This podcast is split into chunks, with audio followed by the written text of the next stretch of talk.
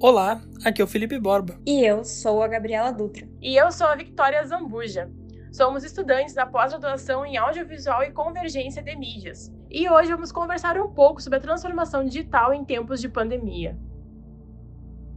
A pandemia fez com que pessoas, organizações e marcas parassem para pensar sobre o consumo e investir em tecnologia. Essa parada obrigatória acabou antecipando uma reflexão que mais cedo ou mais tarde teria que ser feita devemos ter um valor essencial em mente: a adaptabilidade. Tanto as pessoas quanto as empresas perceberam que é fundamental ter a habilidade de se adaptar às demandas da sociedade e ter um papel ativo. É verdade, Gabi.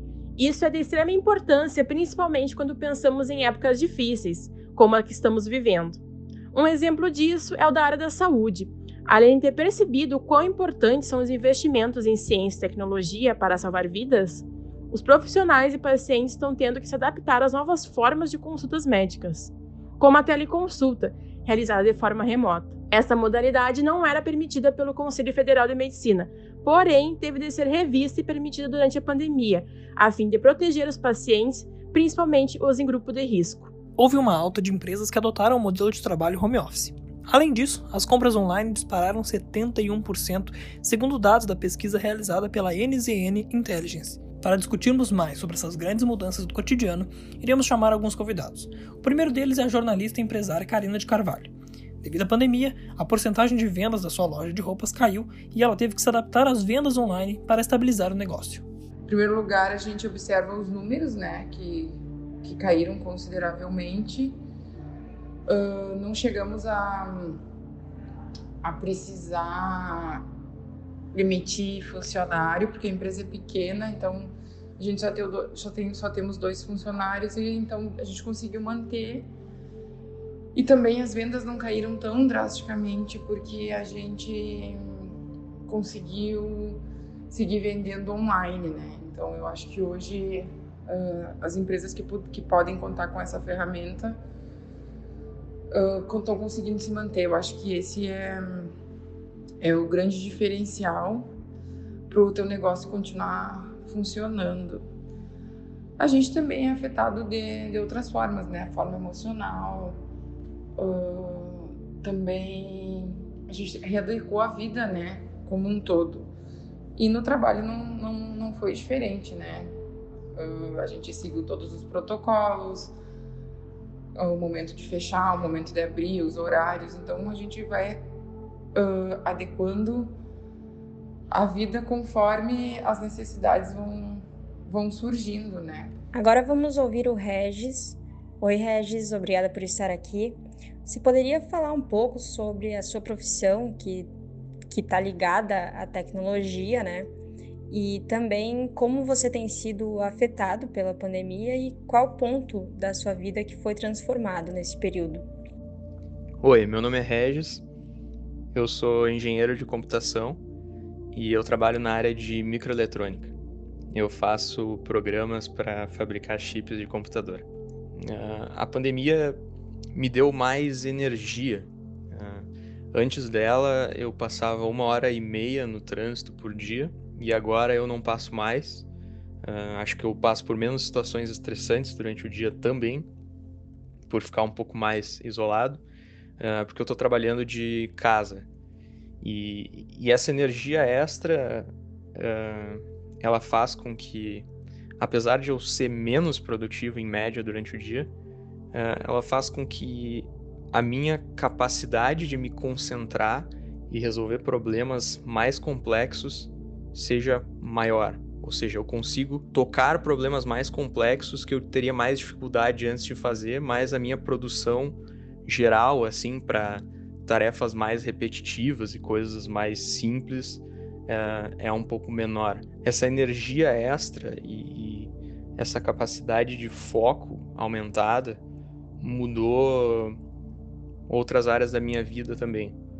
Por exemplo, no meu tempo de lazer, eu sou um gamer, eu jogo jogos, né? Eu percebi que no jogo que eu jogo, o, o excesso de energia fez com que eu pudesse me dedicar mais a pontos específicos do jogo que eu queria me dedicar já há algum tempo, que eu queria melhorar de como eu jogava. Então eu consegui durante a pandemia, usando essa energia extra, subir de ranking no jogo, porque eu conseguia jogar mais focado quando eu estava jogando. Os idosos, sem dúvida, são o grupo que mais foi afetado com a pandemia. Além de conviver com o medo constante da doença, o isolamento aumenta a ansiedade e pode causar depressão.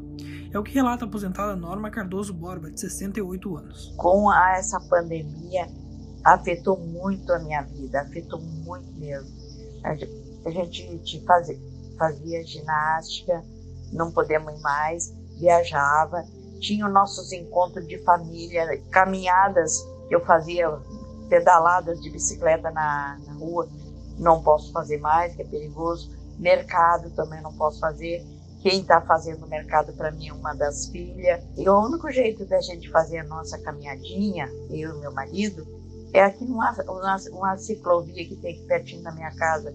Dá até depressão na gente. Quando chove, então, é horrível, horrível ficar dentro de casa. Muito chato. Muito mais do que o financeiro, no meu caso, foi o psicológico mesmo de, dessa loucura, dessa dinâmica nova, assim, que é a preocupação em casa, a preocupação com os amigos, uh, né? O que que, o que que tá acontecendo, o que que vai acontecer. Para mim foi o, o principal, assim, porque no meu trabalho eu tenho contato direto com as pessoas, todo dia gente nova chegando e é dúvida, então é bem estressante. A publicitária Letícia Vias, de 23 anos, sentiu os impactos no seu trabalho e na vida pessoal. A pandemia afetou principalmente a área comercial em função das vendas. Desde março, o nosso, a nossa lucratividade caiu bastante. Na vida pessoal mudou principalmente a questão social, já que desde o início do ano eu não vejo a maioria dos meus amigos, nem a minha família, somente a minha mãe, já que eu moro junto com ela.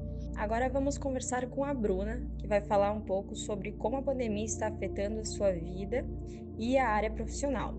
Primeiramente, oi Bruna, obrigada por participar da nossa conversa. Primeiramente, eu quero agradecer a oportunidade de estar aqui.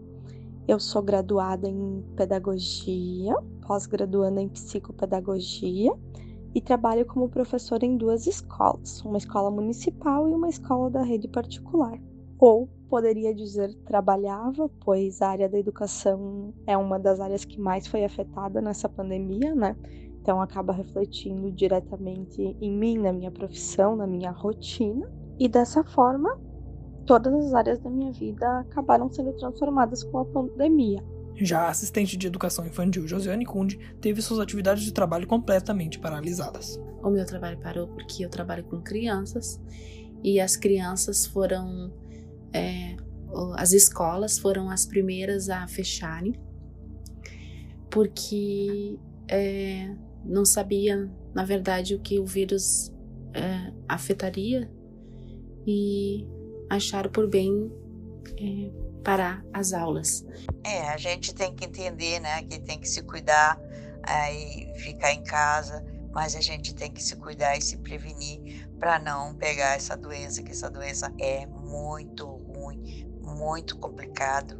Falta de ar que dá é horrível quando a gente veja muitas pessoas reclamando. A gente acha melhor mesmo é ficar em casa. Uma pandemia sempre deixa muitas histórias tristes, mas transforma a vida das pessoas. O grande legado dessa que vivemos será a transformação das relações de trabalho e do ambiente digital.